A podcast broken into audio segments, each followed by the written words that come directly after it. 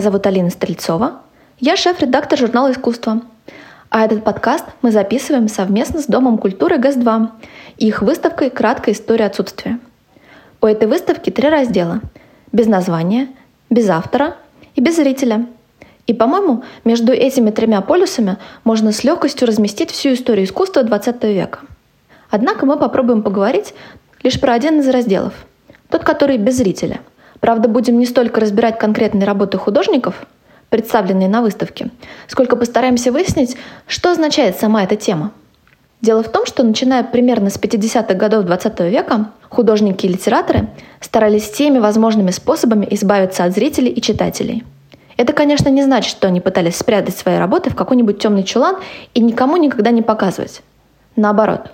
Им хотелось, чтобы те, к кому они обращаются, перестали быть пассивными потребителями искусства, а стали их собеседниками, соучастниками и соавторами. На самом деле это ведь не особенно интересно – с высокой трибуны вещать покорно занимающей зрительской массе. Гораздо интереснее иметь дело с равными собеседниками, с теми, с кем можно по-настоящему обсудить какие-то очень важные вещи.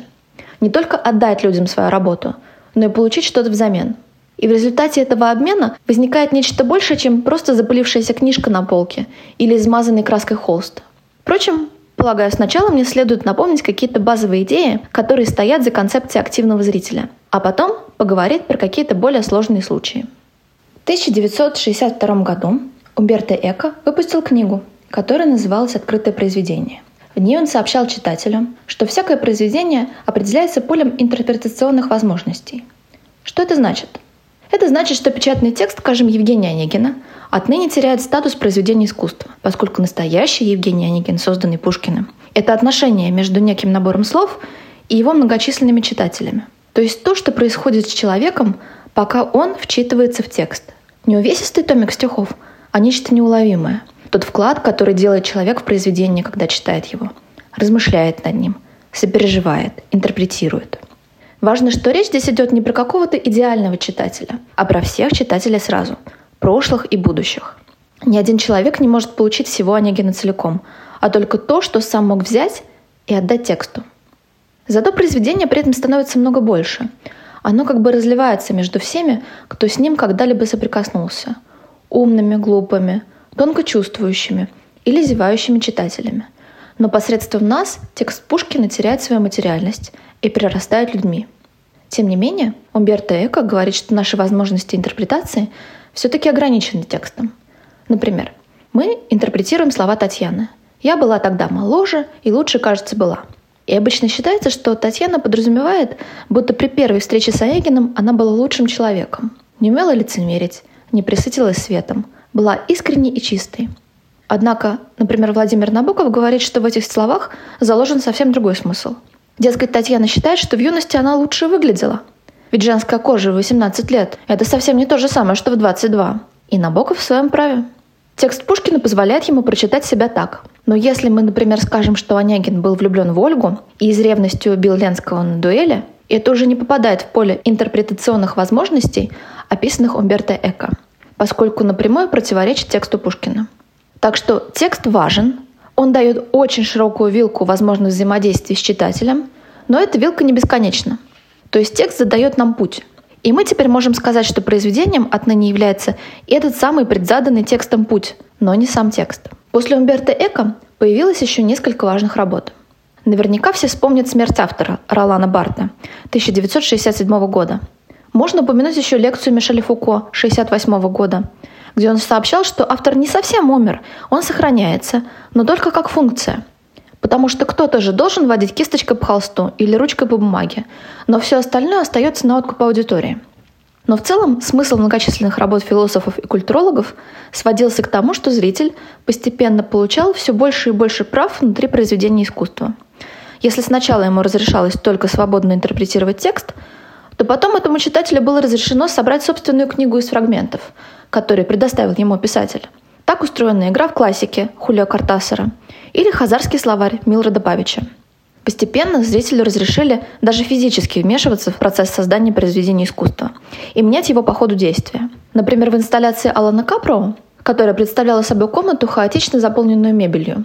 Художник предложил зрителям переставлять эту мебель по своему вкусу. Рассказывают даже, что некоторые фанатичные американские домохозяйки кидались наводить порядок и делать уборку в этой странной инсталляции. Но вы наверняка видели множество работ, сделанных по этой схеме. Впрочем, в те годы это было все совершеннейшей новостью. Тем не менее, в той инсталляции Каприо все еще очень много материальных объектов.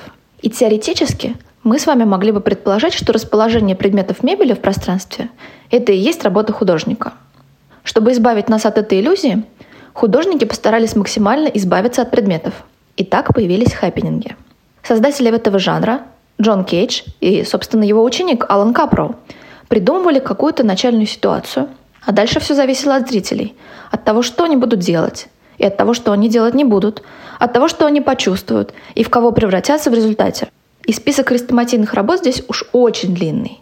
Поэтому я остановлюсь только на одной, самой хрестоматийной, поскольку именно она стала прологом для выставки «Краткая история отсутствия». Это композиция Джона Кейджа 4 минуты 33 секунды. В этом промежутке, как известно, оркестр не берет ни единой ноты. И именно поэтому звучать начинает весь остальной мир. Кашляющие и шаркающие зрители, хлопнувшая дверь, шаги за стенкой, гудки машин и пение птиц из окна – Именно эти звуки предлагал нам послушать Джон Кейдж.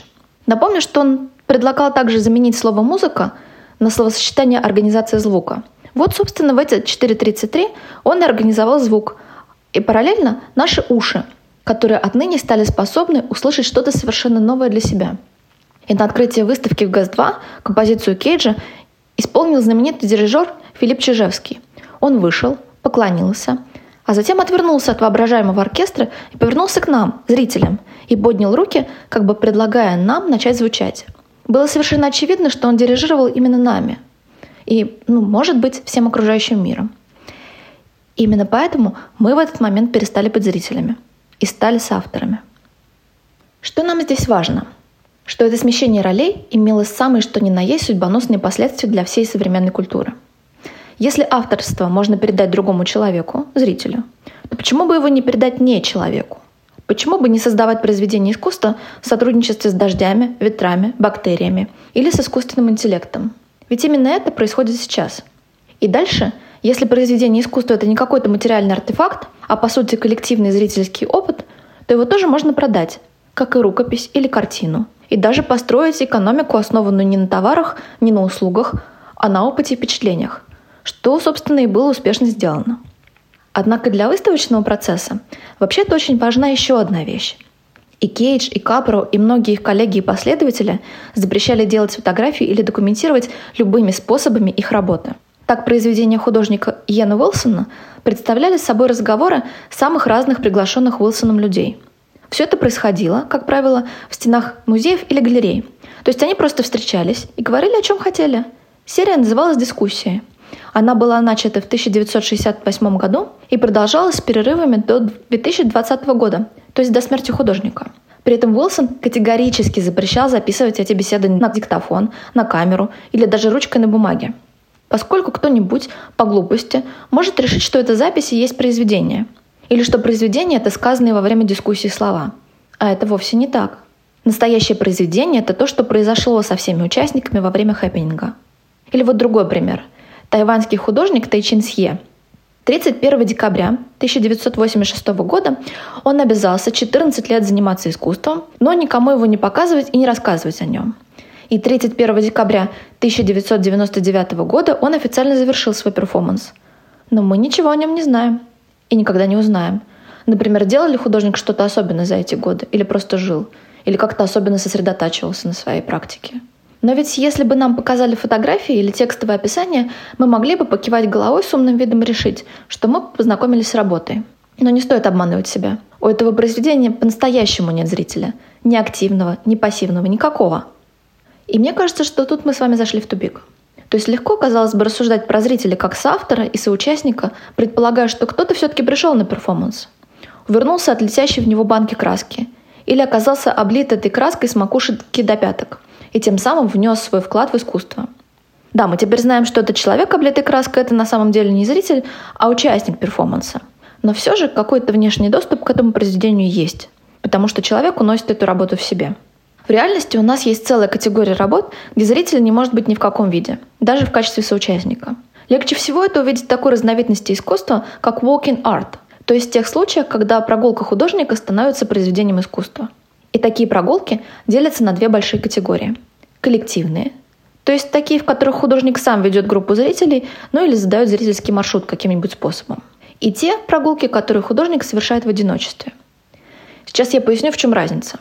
К примеру, два больших друга и по совместительству классика Walking Art Ричард Лонг и Хэмиш Фултон еще в студенчестве придумали такой проект. Они собрали своих сокурсников, студентов колледжа Святого Мартина на перекрестке в 15 минутах ходьбы от места учебы. Обвязали эту толпу веревкой и в таком связанном виде повели к дверям колледжа. А потом предложили тем, кто хочет, пойти с ними дальше, до тех пор, пока не кончатся тротуары. Это и была совместная работа двух художников. И здесь все совершенно очевидно – у такого проекта, конечно, нет зрителей, только участники. Причем не только студенты, но и, например, полицейские, которые пришли поинтересоваться, а нет ли у этого собрания каких-нибудь политических целей. И художники потом очень гордились, что им удалось привлечь внимание полиции. Однако вот другой пример. 15 лет спустя Хэмиш Фултон повторил этот проект, но уже в одиночестве. Он пришел к нужному перекрестку на угол Грик-стрит в 11, постоял до 11.15, а потом медленно и долго шел к своему колледжу, ровно столько, сколько двигалась связанная и поэтому медленная толпа студентов. А дальше от дверей колледжа он шел дальше и дальше, пока не кончились тротуары. И думаю, что на этом примере понятно, как сильно отличается шумная и веселая студенческая акция от меланхоличного возвращения Фултона в дни своей юности. Нас-то с вами волнует другой вопрос. А здесь-то что со зрителями? Куда они подевались? Я бы сказала, похожие вопросы нам задают кураторы на выставке в ГАЗ-2. Там тоже есть целый набор разных художественных прогулок. В каких-то зрители действительно становятся соавторами художников. Так в знаменитых поездках за город московской группы «Коллективные действия» ты едешь на электричке до какой-нибудь станции Ферсановка, на дворе 77 год, ты выходишь на платформу и топаешь по колено в снегу между елками, пока не увидишь огромный красный транспарант. Я ни на что не жалуюсь, и мне все нравится, несмотря на то, что я здесь никогда не был и не знаю ничего об этих местах. Мы сейчас не будем говорить про советский контекст и значение этих акций. Но совершенно очевидно, что произведение здесь — это не транспарант, не елки, не снег, не фотографии события. Это холод, это проваливающиеся в снег ноги участников акции, это их эмоциональная реакция на увиденное. То, что они начали видеть мир и собственную жизнь в определенном социально-политическом контексте немного иначе. Ну, или не начали. Но что-то, благодаря чему они перестали быть зрителями. Совсем другой случай. Работа Никиты Алексеева «10 тысяч шагов». Она тоже представлена в разделе «Без зрителей». Во время этой акции художник прошел от станции Калистова до села Радонеж, Подмосковье. Художник скрупулезно считал шаги и после каждой тысячи останавливался, делал фотографии и оставлял две записи. Одну в тетради, а другую лежать на дороге. Записи были такие. Нас только двое. Птицы, снег и трава. Коза на солнечном склоне. Я люблю их. Солнце. Едет поезд. Ходить так, чтобы обе ноги были в воздухе. На выставке мы, собственно, видим фотографии, сделанные Никитой Алексеевым по дороге, и знаем содержание оставленных им текстов. Но если верить Кейджу, а давайте мы будем верить Кейджу, все это не имеет никакого отношения к реальному произведению художника. Именно Никита Алексеев – единственный участник. Все, что произошло, произошло только с ним. У нас нет этого опыта, дверь закрыта, и мы никогда не сможем увидеть этой акции. В буквальном соответствии с названием выставки. Без зрителя.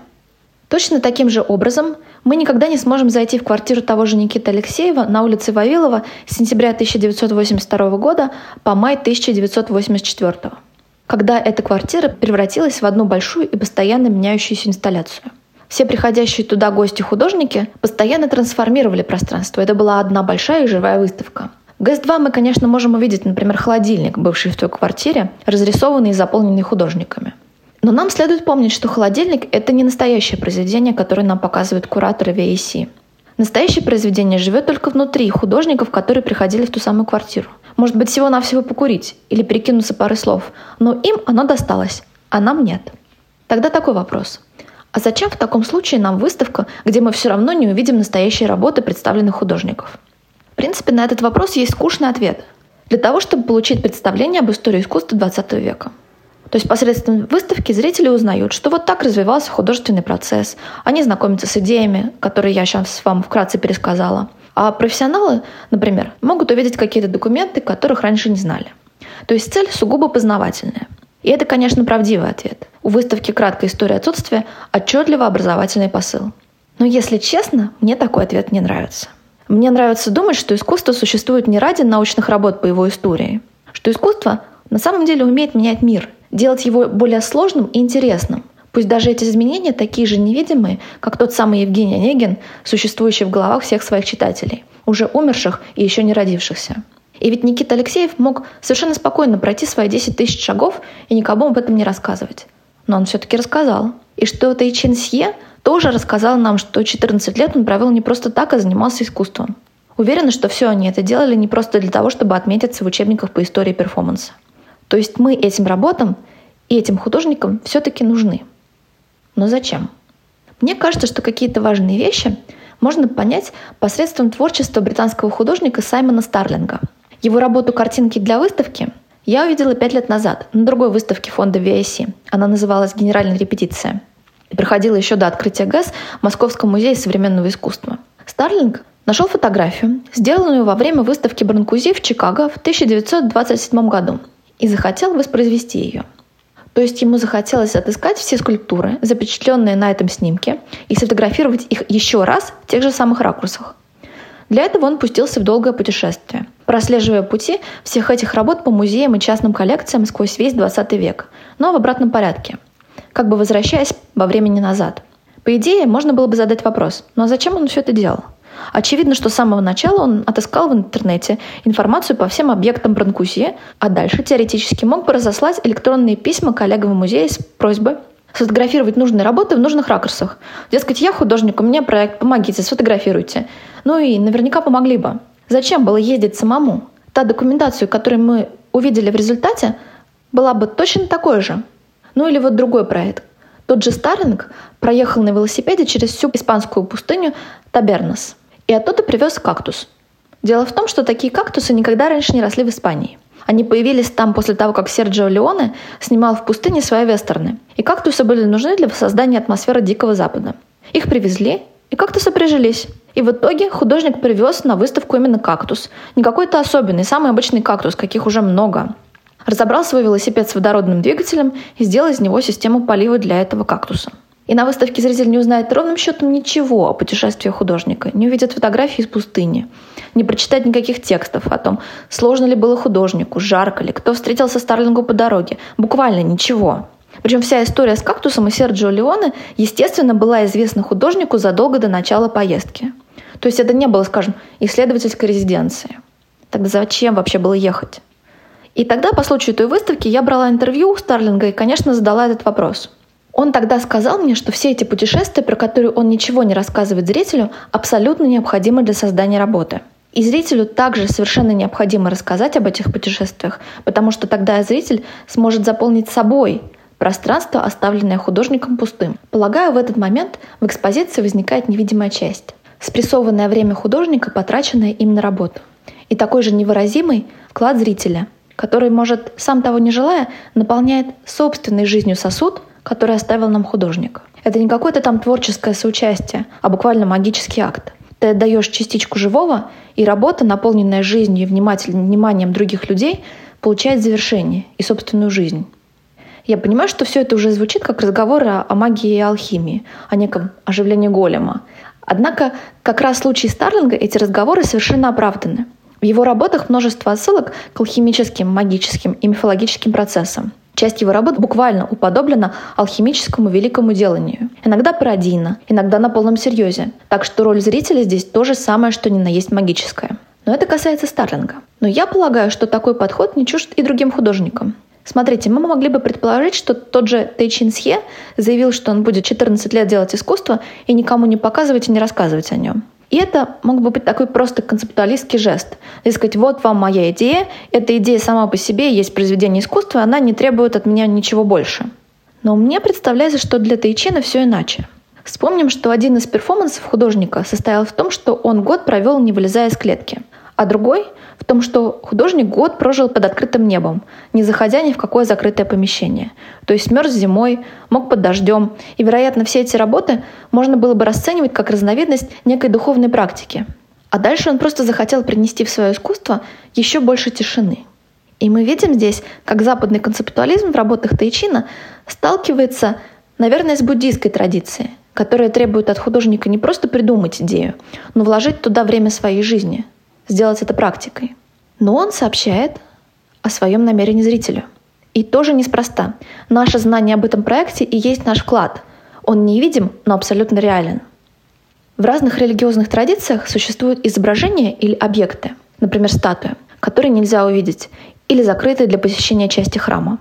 Их нельзя увидеть не потому, что злые жрецы или священнослужители скрывают святыни от верующих, но поскольку само внимание, направленное на это сокрытое, делает его таким значимым, дает ему силу.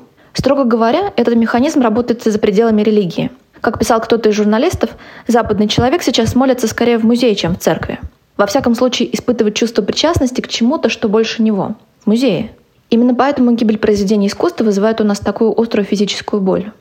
То есть да, это верно, что Никита Алексеев мог пройти свои 10 тысяч шагов и никому не рассказать про свое произведение. Да, мы по-настоящему это произведение никогда не увидим.